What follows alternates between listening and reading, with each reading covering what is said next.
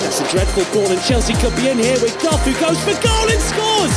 Finds the back of the net. Henry. What a goal! Inspiration for Arsenal from Thierry Henry. Miller. Lovely cushion header. For Giroud! Oh, you beauty! What a head! What a head! The Ghost Goal Podcast.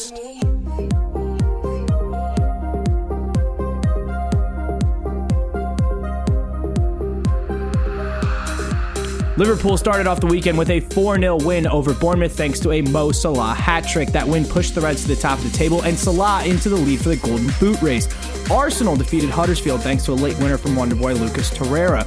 Manchester United were able to get all three points this weekend with a 4 1 win over Fulham. Chelsea slayed the beast during the 12:30 match. They defeated Manchester City thanks to goals from N'Golo Kante and David Luiz. And Spurs concluded Saturday with a 2-0 victory, which saw them move into third place in the table. Spurs defeated the Foxes of Leicester City. Welcome to the Ghost Goal Podcast. I'm Andrew Pissarro in here with Alex Moss and Javier Arevalo. How are we doing today, boys? I I just want to start out by saying you're welcome, Andrew. Thank you, Alex. I, I, You guys really, both had fantastic weekends. You know, we look out for each other here on the Ghost Goal podcast, and uh, we were happy to do it. Somebody So had to not gonna take them permanent. down. Somebody had to take them down. Somebody had to move into first place. I mean, you guys couldn't. Yeah, yeah So- we couldn't. We couldn't. We drew with them, which which is hard to do. Hard to do. Uh, but it is great weekend. It's great being on top of the Premier League.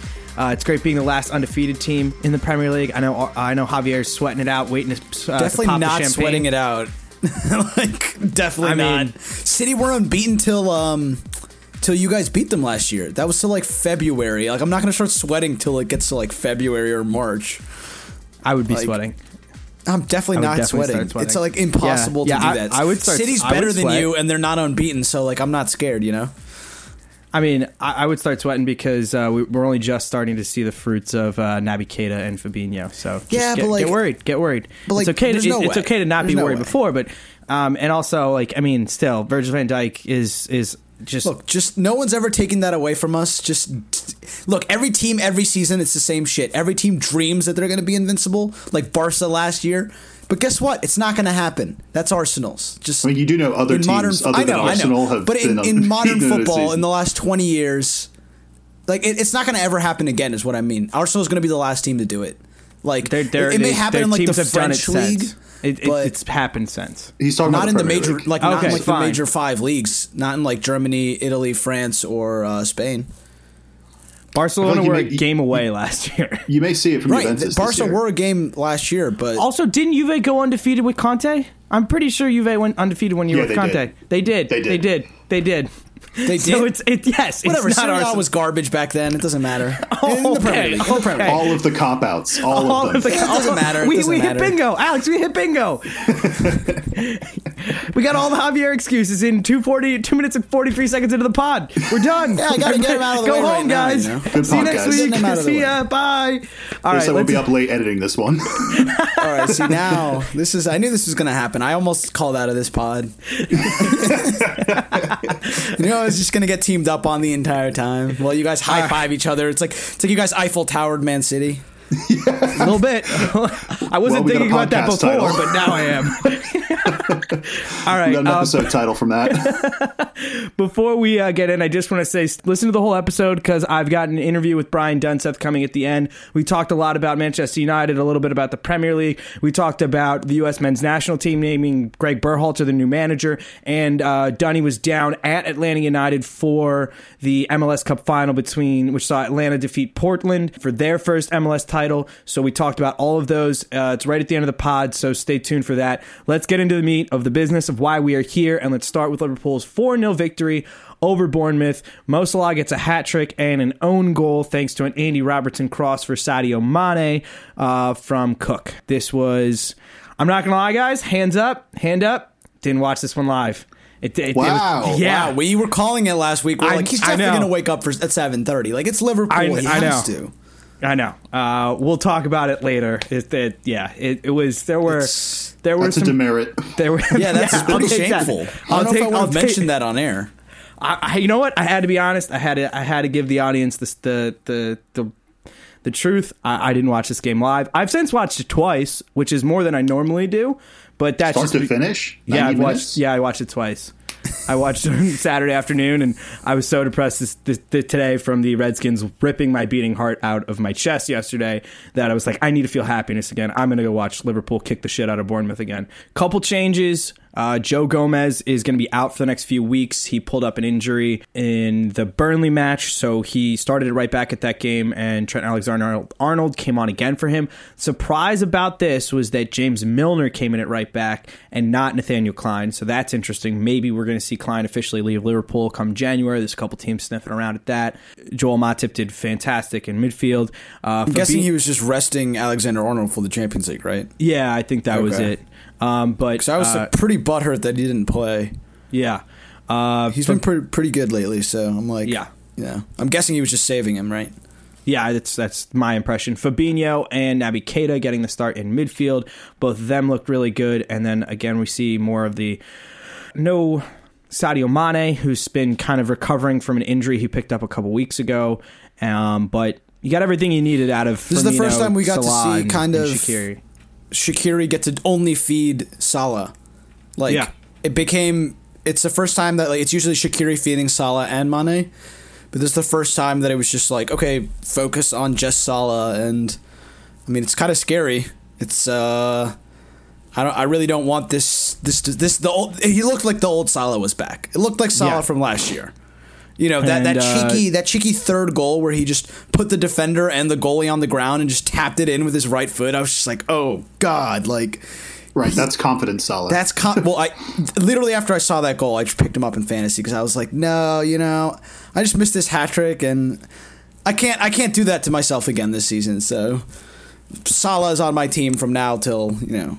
well, that wouldn't be a foreseeable problem if you had just believed in our Lord Salah from the very Yeah. beginning, like the rest re- of us. You really should have. I don't know why you're This was doubting his him. first, first, uh, I guess the Cardiff but game. he's But been other than scoring Cardiff game, consistently. like He's been he hasn't scoring had a multiple consist- goal game. Yeah, but he never had a ton of multiple goal games last year. He just scored in like every, Every single game, one of them. yeah.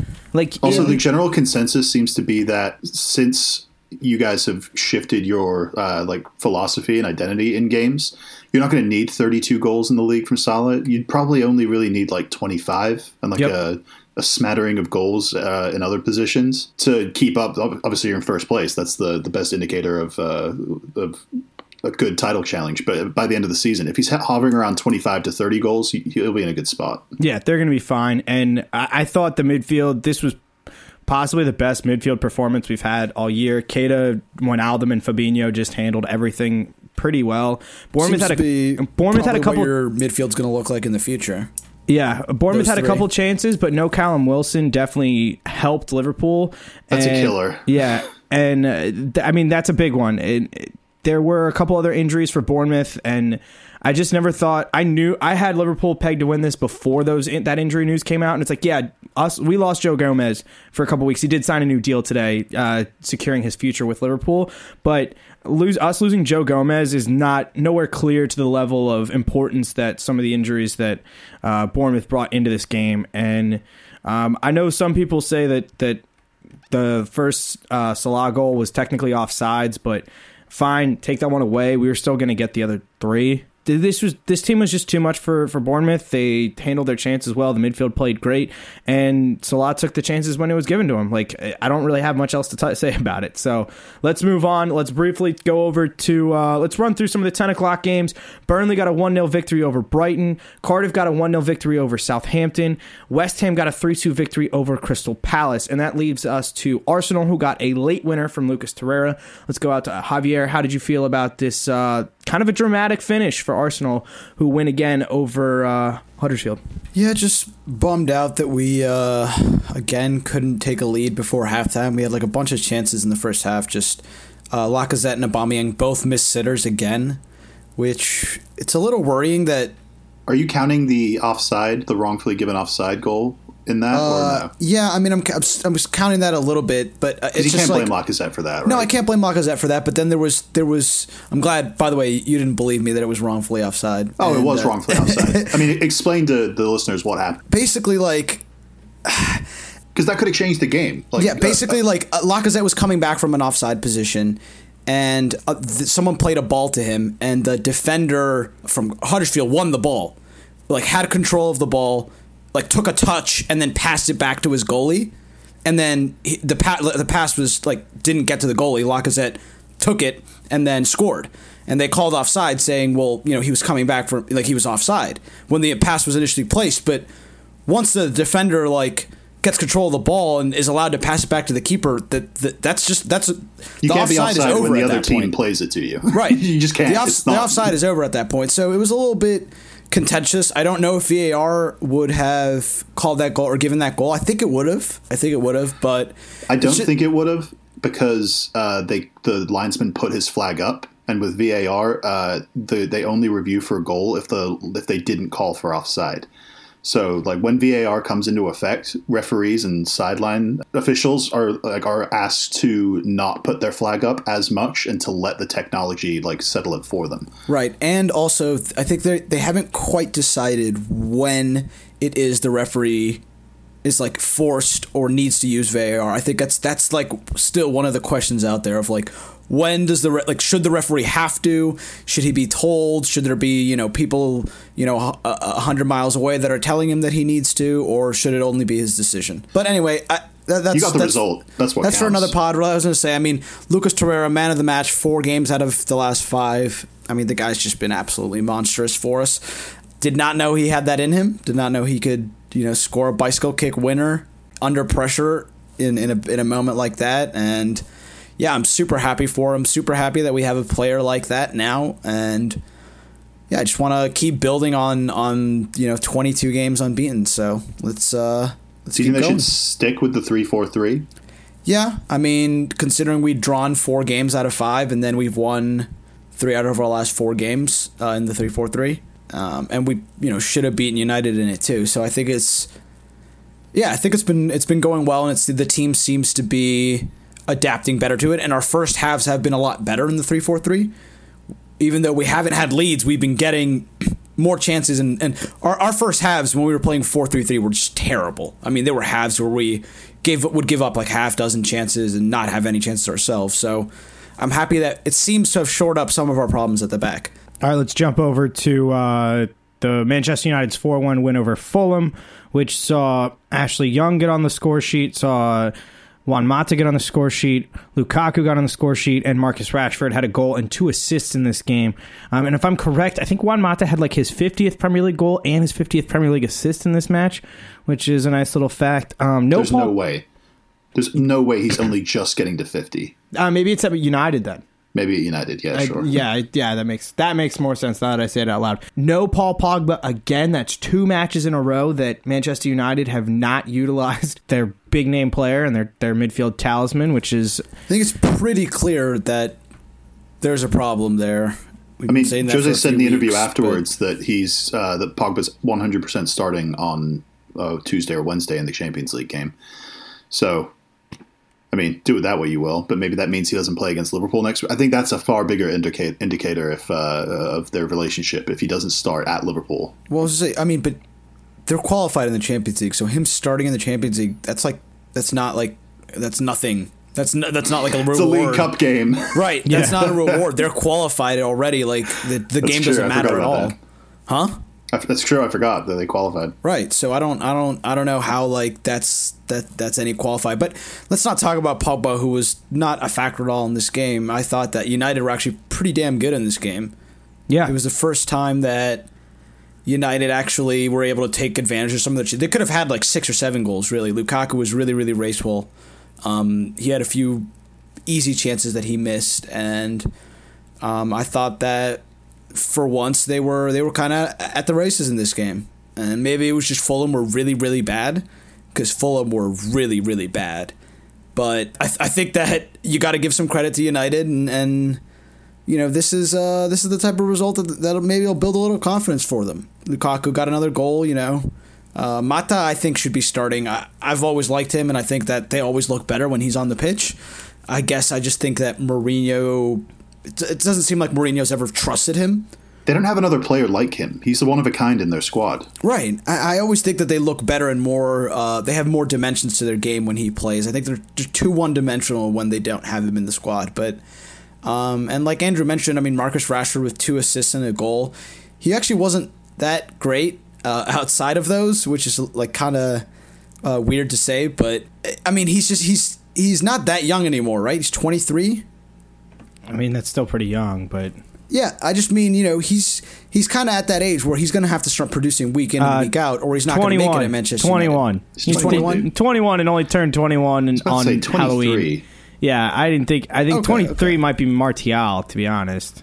Uh, well, if he's 21, he's got some time still. But Yeah, I just Mar- think that Martial, 23. He needs to be, sco- you know, playing every single week right now, and to get some consistency going because it seems like every time he gets ahead of steam, he gets benched and you know doesn't get a run of games again. So I think they got to keep starting him. They got to.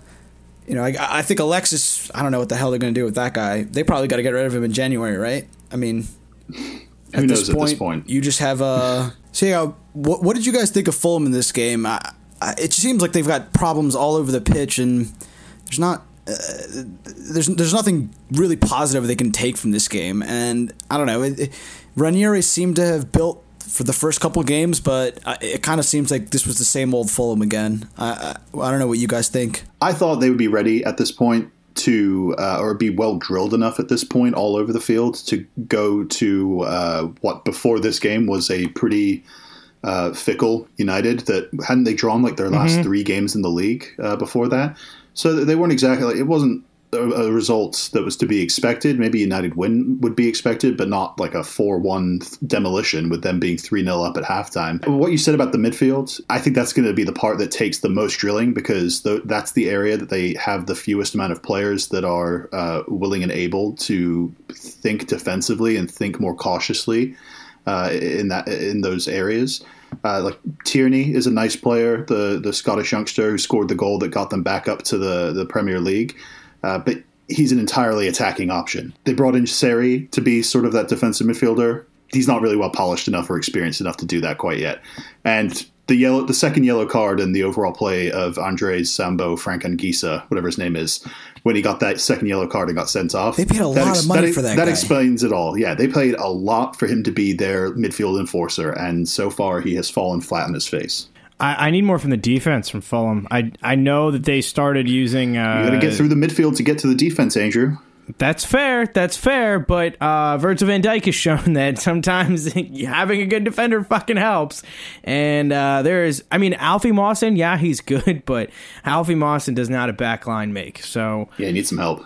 they def- desperately, desperately need some help. Like I said, Nathaniel Clyne possibly available. Maybe, maybe we uh, throw him down, down, down to Fulham for We'll something. uh, we'll loan them Ethan Ampadu. We'll loan them Yeah. Ethan, Ethan Ampadu for the second half of the season. He'll help keep them up. It'll be, it'll be they'll be fine. I want to see Fulham stay up. All right, stop. Both of you Uh, stop with your delusions. Okay. Uh, let's jump over to the biggest game of the day, which was Chelsea's 2 0 victory over Manchester City and Golo Say it with a bit more gusto, Andrew. Come on. Chelsea with the 2 0 victory over Manchester City. The best performance by any team in the league this season.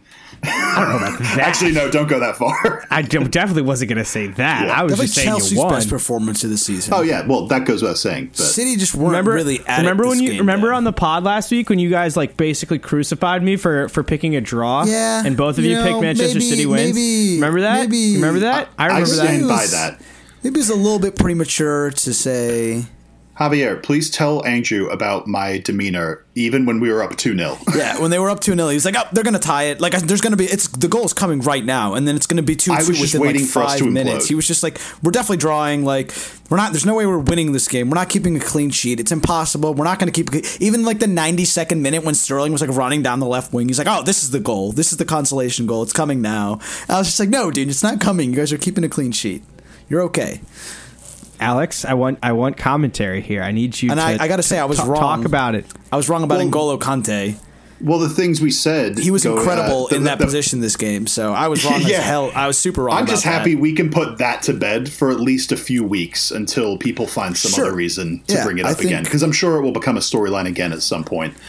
I mean, N'Golo Kante isn't the perfect player uh, for that position. Did he win man of the match? Yeah. Yeah, I assume so. Either him or David Luiz. Uh, Oh, I think, it was either- David Luiz. You're right. David Either, Luiz either was would have been incredible. a very good selection. Ha- uh, Eden Hazard did have both assists. Yes, he did, but, But he was pretty was- underwhelming, actually. Well, he was he was pretty isolated up top, and he even said that after the game. Like he said, he's okay with playing center forward and playing false nine. Obviously, he has experience from playing under Conte last season in that in that system some games.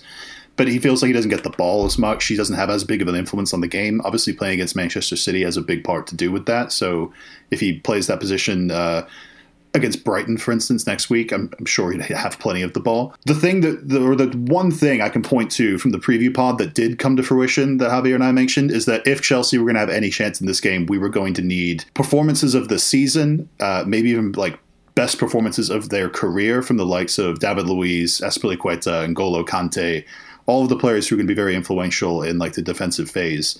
And we absolutely got that. Cesar Azpilicueta's numbers from the game are absolutely ridiculous. 13 tackles is more than any player in the top five leagues in Europe has gotten in a single game this season. He had something like five blocks.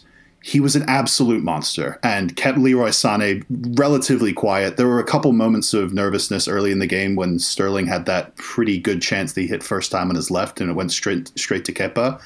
And then that David Luiz tackle of Sane when he was He almost so 1v1 in the box. Last-ditch tackles and blocks Well, I was going to say those are those two are the only real ones of note. After that, we kept City relatively quiet, and we did a pretty good job of kind of I don't want to say mimicking Liverpool's method of pressing in the Champions League on City, but we were pretty determined to not let them get into our defensive third and to try and cut off the supply while it was in midfield. And our midfield did a great job of that. I think this was, is this is the first time that. you could really see them missing Kevin De Bruyne, because against Chelsea both times last season, De Bruyne was basically a man of the match bossed the midfield, and he was basically the reason why City won both games last year. It, it seems like you know, for the first time this season, we haven't really seen it against other teams um, because I feel like Chelsea's midfield is, you know, probably one of the best in the league, if not the best. So, you know, them or City. And I think I'll take is- second. I'll I take think this is the first then. time that we, you know, we got to see them competing in the midfield with with with a team that was on their level, and this is where the the first time that you know, as good as the, both Silvas have been this year, you, you could tell defensively they were super nervous and they, they weren't able to get forward nearly as much as they wanted to. So I, I thought that you know obviously not having Aguero too was was a pretty big factor. They didn't they didn't have that ball retention up front and the uh, the link up play that he brings.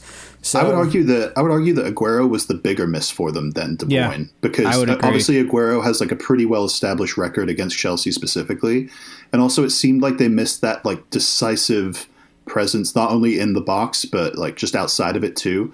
Where Chelsea sometimes go to sleep when we're marking players who are a little bit further out. You can go back and look at the uh, Harry Kane goal uh, against us at Wembley a couple weeks ago, where David Luiz and Kepa just went to sleep.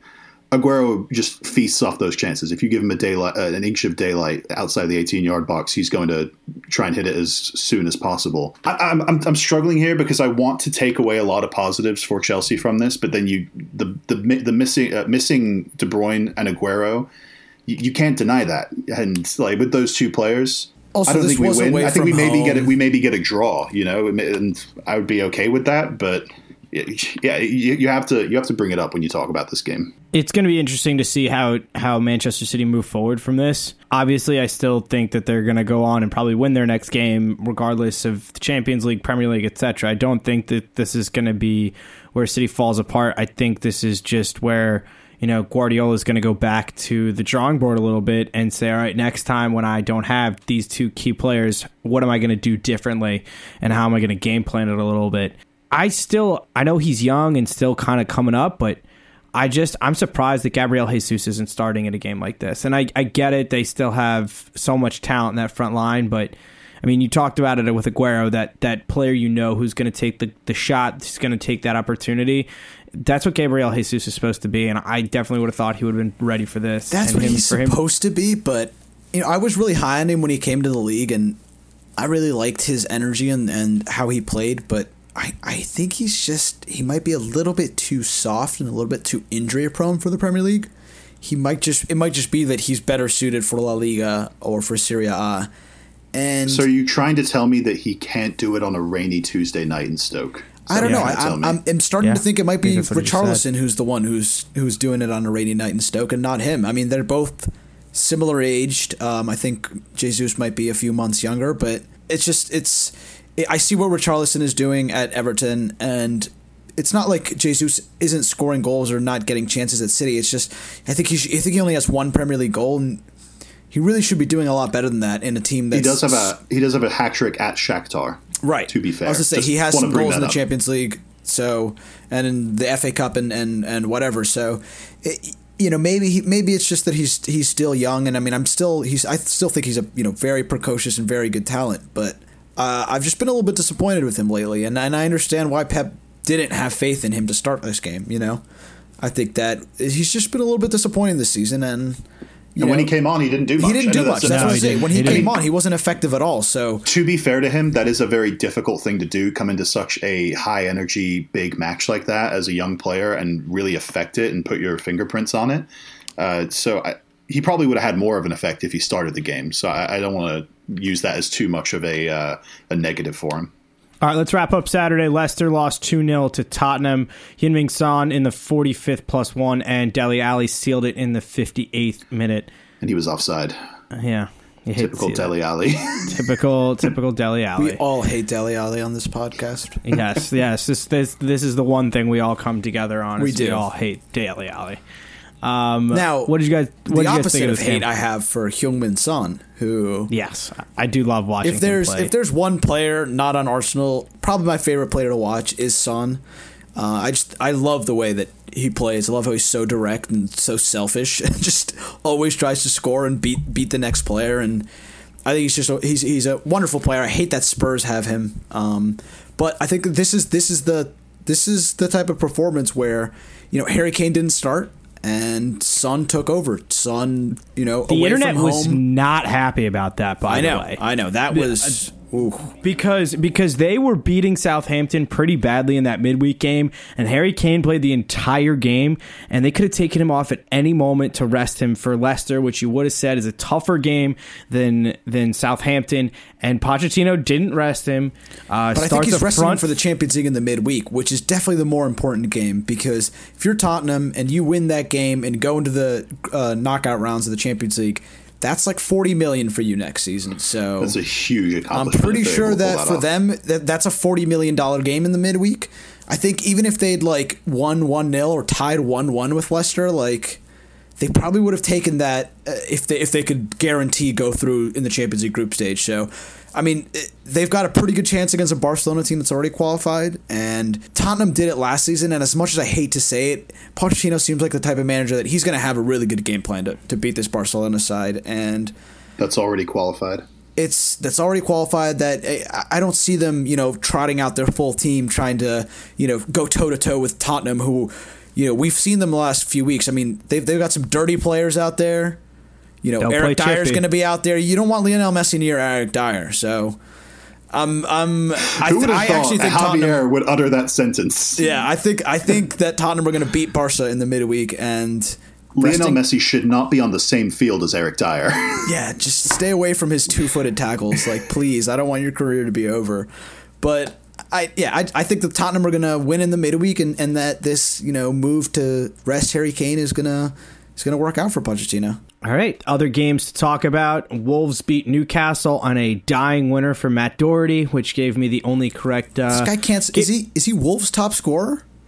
I- no, Jimenez. Yeah. Jimenez is the Um, top scorer. Uh, they yeah, might be gave me the tied only. now. Uh, I think I was only Doherty correct has- prediction Doherty of the week. three.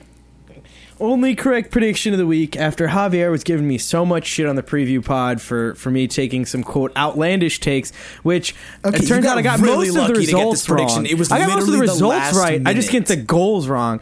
I I'm just just saying. we you should know. we should preface this by letting the listeners know that uh, Javier picked one one in that game, right. and obviously so I would have gotten the 2-1. result right.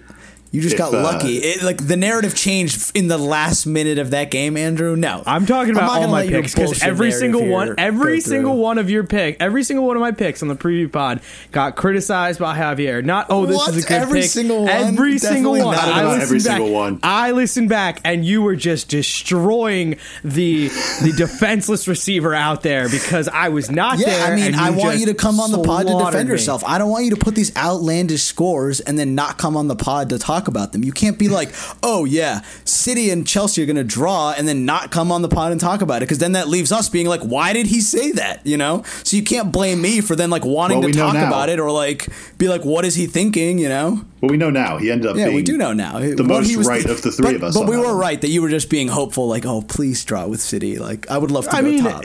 You didn't think Chelsea, they were going to win. Chelsea always. I didn't think they were going to win. Chelsea, Chelsea match up well against City. I don't. Can you imagine if you made Chelsea. that bet? I bet you it was pretty good odds. I bet you it was very good odds. And the last game of the week, which I found very funny, was the um, it was the Marco Silva revenge game for Watford, um, which ended two two, and there were uh, Watford fans Crazy showing game. up. Watford fans showed up in in the game with like plastic snakes to to represent for Richarlison and. Mar- uh, Marco Silva, Gotta, gotta love football fans. I love it. I love it. I also like, Never gonna I forgive got- their manager. I got a text from an Everton fan today who was like, "Dude, I'm so hyped for this game. We're gonna kick the shit out of Watford. Fuck Watford. We stole their manager and their best player." And then they that then Sigurdsson misses a penalty. Uh, I I just love it. Also, I literally had a moment on Twitter last week with an Everton fan who tried to tell me that Andre Gomes is the best midfielder in the Premier League. I tried to go talk shit with him again today, and his Yeesh. his account is suspended. Wonder why? So, um, newsflash, kids, don't be a fucking Everton fan. Um, Andre Gomes has looked good in the last couple weeks. I'll, Yeah. I'll give the He's Everton gotten, fan like- that. I've been impressed by There, him. there but that's, was one a sequence stretch. of Yes, play I- midweek he's where he played like well. he like dribbled He's past three well. players and put in like a beautiful through ball down the field, and I was just like, oh wow, that was like he's he know. has played well, but I did ask this person if he thought that Andre Gomes was having a better time in midfield than than De Bruyne, either Silva, Paul Pogba, um, Lucas Torreira, and he said that Andre Silva is the best midfielder in the continent right now. So I just he I just may have been you, pulling your leg, Andrew. He wasn't. He wasn't. He was going after every every every Liverpool fan he could because he was selling the DVDs of the time that Everton almost drew Liverpool in the Merseyside derby two weekends ago. We Um, almost drew them. Yes. Uh, so What that are the wraps standings? What are the uh, standings? standings for the prediction table. Javier remains on top with nine points. I got I go up one to eight, and Alex is in seven. Uh, so we're all we're all right in the thick of it. This could this trophy could really come to any of us. I'll show you uh, the thick of it. All right, all right. what you do on your own time, Alex, is your business. Okay. So. Like I said, right now you're going to hear from Brian Dunseth. We'll be back midweek with a preview for next weekend, which does see Liverpool take on Manchester United on Sunday afternoon, and Champions League on Tuesday and Wednesday, and Europa League on Thursday. Another beautiful weekend of week of football. Um, so until next time,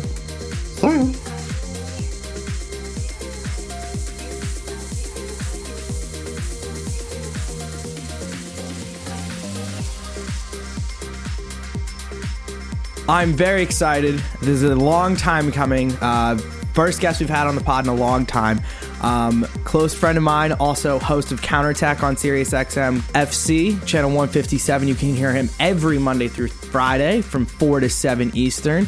Uh, former MLS player and U.S. soccer player Brian Dunseth. Donnie, how are we doing on this Monday afternoon? My man, Andrew Pissarro. Come on back. I miss you, man. I miss you. dude i miss it so much i it's i watch the i still watch the game every weekend but it's definitely not the same um, because I don't I don't have to come in to work on Monday shields up from you and Tony and and A Will and everybody else on staff. Like just the, the level of banter in my life is significantly lower and I miss it a whole lot.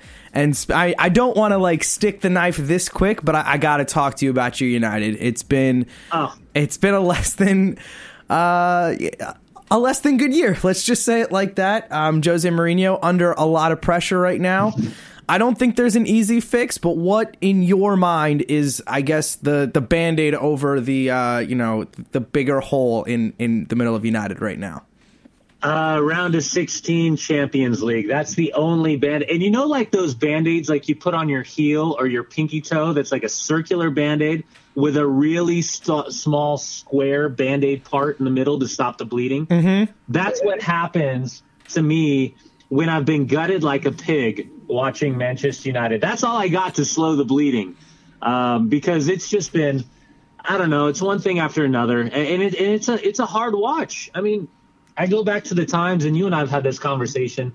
When Sir Alex Ferguson walks away, it's one thing for an icon to walk away. For for a, a world class manager, hands down, one that's very well respected around the world. Maybe not so much in Liverpool, uh, but um, a, a, a team that had style and substance and identity, and you knew when you turned on a game that Manchester United was playing, it was going to be a fun game to watch, even if you didn't like them.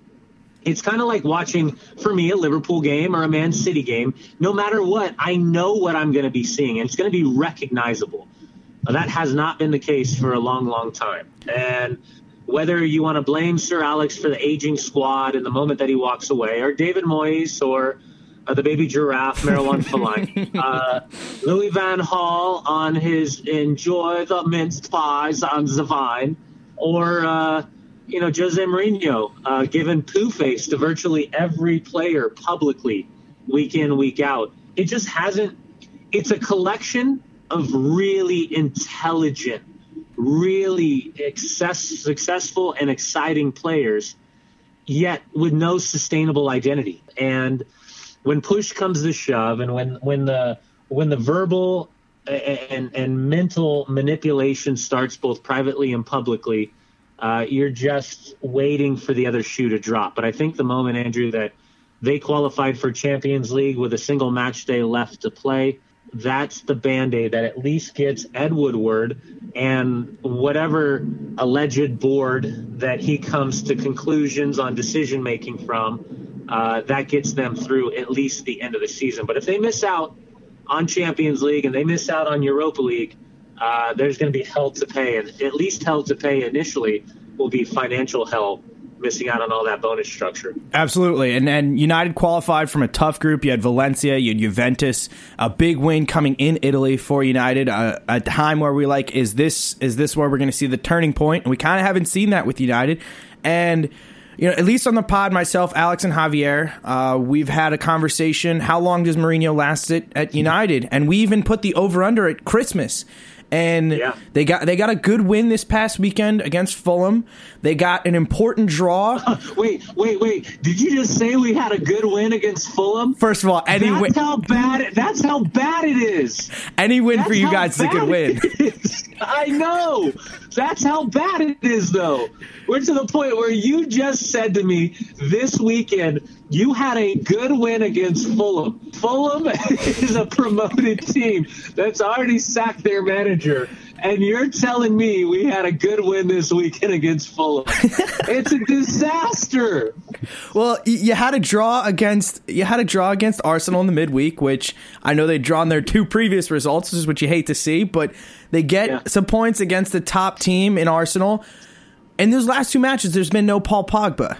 If you had yeah. to remove one of those two big personas at United, are you removing Jose Mourinho or are you removing Paul Pogba? Don't let the door hit you where the good Lord splits you, Jose. Wow. I love you to death. I think you, uh, you, you more more than anything, you have a proven track record for lifting trophies, and the formula absolutely works. But I'm not sure it works with this group of players. And oh, by the way, when push came to shove and you said you needed players that were committed, only two of your purchases were in that starting 11. The rest were bought by Louis Van Gaal, by uh, David Moyes, and by Sir Alex Ferguson.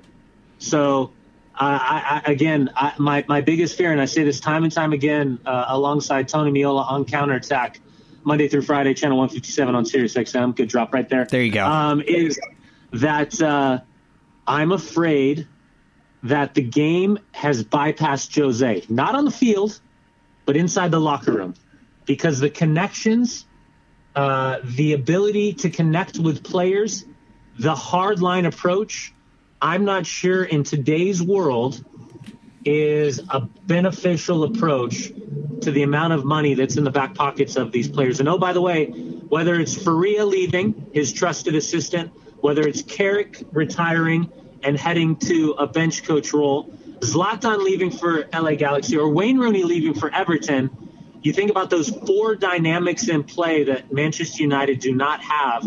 And I think that's one of the biggest issues Jose's having inside of that locker room. That's a that's a great that's a great point. I want to take it outside of United real quick and kind of take a bigger picture look at the Premier League. Obviously, we've got we've got a title race after Chelsea's performance over the weekend, which hurt me and helped me. I, I still don't know how to feel. Um, we're gonna we're gonna do the full pot a little later in this afternoon, and Alex, who's our Chelsea fan, will certainly be celebrating. Um, oh, I feel bad for you, man. Oh, it's okay. They're, they're it, insufferable. I know, I know. It's okay. Liverpool are top of the uh, top of the table. Mo Salah's leading the Golden Boot race, and Alisson has the most clean sheets. So I'll shut them up pretty quick. Um, but. I still look at this Manchester City team as a team that's probably the most dominant in not just the Premier League, maybe not just Europe, but I'm talking all sports here. This is uh. this is the Golden State Warriors with like a couple more players. This is the LA Rams are having a great year in the NFL. Still got more talent than that team. They are stacked. Tell me, they're, honestly, they're tell me, can anybody beat them? Like, do I do I do I? Sh- um, I'm gonna keep believing, but but should I be, or is this just me thinking with my heart over my head? I think this is the best possible time for this hiccup to happen um, because I thought they were incredibly dominant uh, at Stamford Bridge. You know, by the way, I had to sit next to Andrew Williams. Oh God! And I was mocking him for the first 45 minutes, 43 minutes. I was joking. I said, "Was there was there a game within the game where the restriction was Chelsea couldn't get out of their own penalty area?" Um, he wasn't too happy with me. He was losing his mind. And then one half opportunity and a half chance, and N'Golo Kante changes the scoreline for Pep, I think this is the best thing that can happen because, as you said, um, he can point to Jurgen Klopp in Liverpool and say they're the best team in the Premier League, and that will be the fuel to the fire for his training sessions and his intense focus and preparation, um, because that means he'll want his players to understand there's still a ton of work to do, and they're nowhere close to where they need to be. Now, that being said, I think it's going to be an incredible race. It is going to be absolutely incredible to see how this all plays out. Uh, you and I have talked about it time and time again. Liverpool and Jurgen Klopp are the bogey team to Pep Guardiola. So the head to head, I think, will be beneficial to Liverpool Football Club. My question is despite the investment for Liverpool Football Club, the Naby the Fabinhos, the Shaqiris, uh, the Alissons, uh, all have fit a role in a dynamic. Um, I still get nervous when they're facing teams super low block, just want to keep the game in front of them. Uh, when teams are starting their defending at the midfield stripe, I got Liverpool all day long.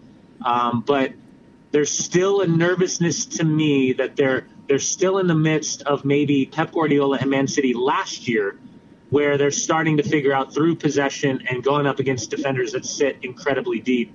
Can we figure out ways to possess, probe, and still be lethal with our finishing. All right. Well, one of those teams that's done a great job of getting that low block in against Klopp and stifling him is the exact team they match up against this weekend. They play Manchester United on Sunday, 11 o'clock, a game that you can listen to on SiriusXM, channel 157. How about that for a plug? Um, Love it.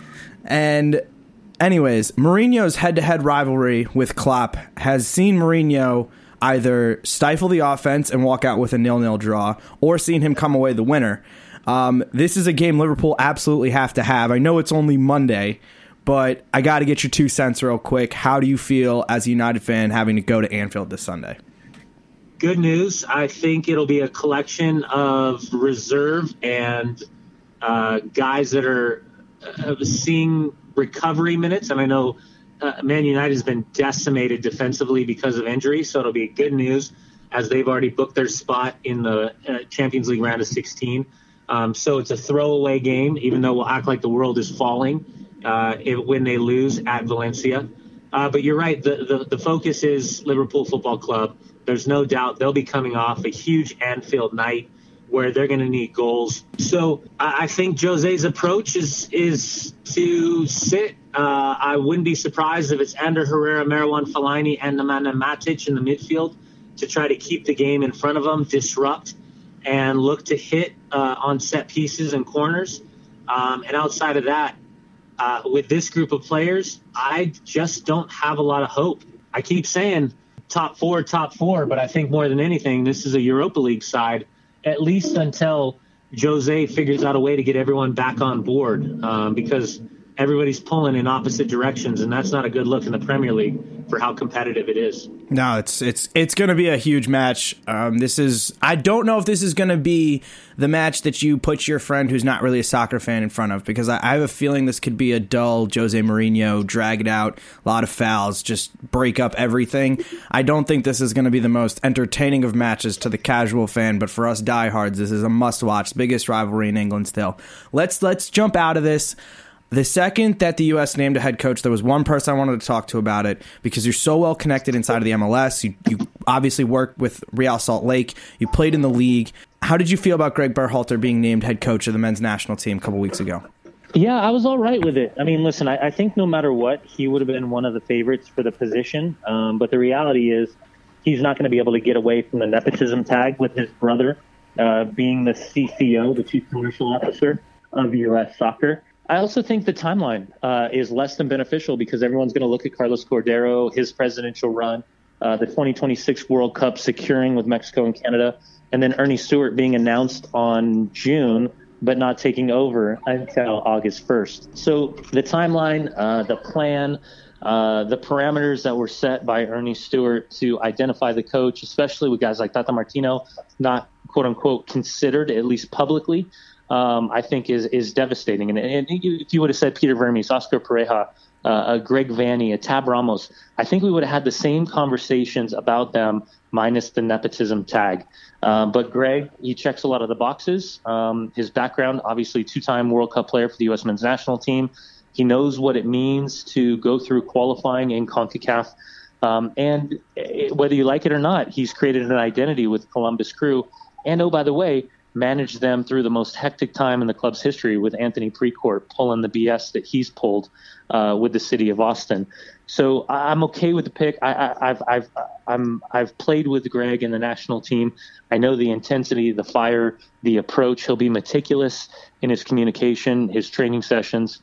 Um, so now it's it's on to business, and uh, thankfully we won't see any more um, freebie call up national team caps. Uh, now we've got to figure out who's reintroduced to the group because I have a feeling he'll still try to lean on some of that experience that's available to him, at least early.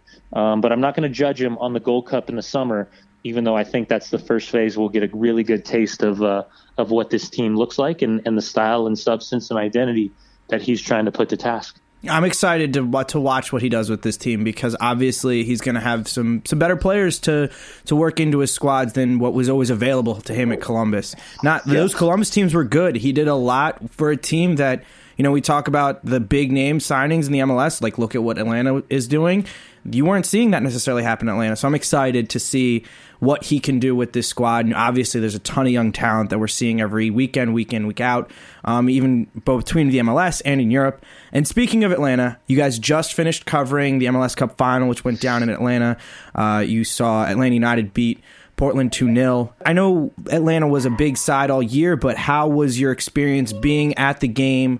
What was the fan atmosphere like? And obviously, where do you see the future of this Atlanta franchise?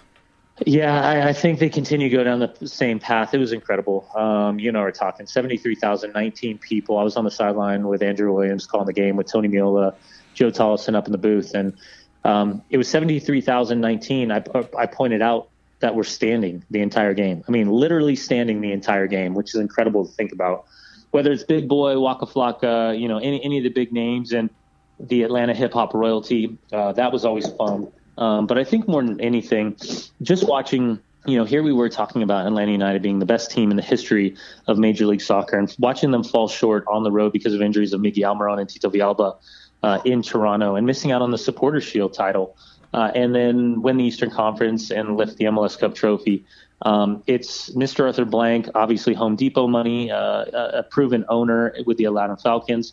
But putting Darren Eales from Tottenham Hotspur in charge, finding Carlos Bocanegra with over 100 caps, with playing experience at Fulham, at Glasgow Rangers, uh, over in Spain, and in Major League Soccer, and, and then having the Rolodex of Tata and the convincing of Tata um, to go out and find the players like Josef Martinez, Tito Villalba, uh, Eric Remedi, um, Gonzalo Pirez, uh, Miguel Almiron, Ezequiel Barco, 15 million, and now Pity Martinez, who's coming over uh, after winning the Copa Libertadores title with River Plate in Madrid yesterday. Mm. Um, it checks all the boxes. Now the question is, with Tata Martino leaving, and we all assume that's going to be going to take over the Mexican Football Federation.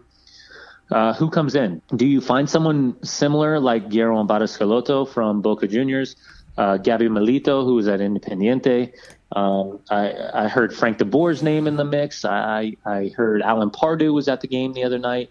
Um, it'll be interesting to see which direction they go based on the roster that was built underneath the watchful eye of Tata Martino and his style and his identity. So we'll see how it all looks long term, but short term, they're going to celebrate this uh, and their qualification in the CONCACAF Champions League. Ooh, I didn't even remember a CONCACAF Champions League. That team, that team still around. Yeah, yeah, yeah. um, all right, I want to wrap things up. Thank you so much for the time today. Follow Dunny on uh, Twitter, Instagram at Brian Dunseth. Really solid Instagram follow. Puts a lot of pictures of the cool food he eats because he is the biggest foodie I know out there. um, before I let you go, a lot of people don't know this. Some people do. Brian Dunseth, also a big music guy, so I have a quick uh, one. One guy that you got me onto in particular when I used to work counterattack a lot was Action Bronson. Um, he also got me into Childish Gambino, who I saw for the first time this past summer. One of the best shows I've ever been to. So thanks for that. Incredible. Um, the new Action Bronson album, uh, White Bronco, highly recommend it. Didn't like it the first time I listened to it, and then upon yeah. the second listen, was like, oh no, no, no, no, this is very, very good. Second half is very good. Prince Charming is probably my favorite track off the whole album, so I'd recommend okay. that. And Telemundo has a World Cup shout out, so gotta gotta go find that one. Um, but yeah, thanks so much, buddy. Really appreciate you uh, stopping by for a few minutes, and my man, yeah, best of uh, have a great holiday season. Here we are in December, so um, Merry Christmas, Happy New Year, all the other. Same, my dude. Same, right. my dude. And my little boy Luca, who's about to turn 11 months, is trying to say hello and give a shout out to everyone. Oh, well, he says one 0 Manchester United this weekend. all right, all right. We'll log Lucas. We'll log Lucas lock of the week on the episode later. Um, and until next time, buddy. Thank you so much. My man.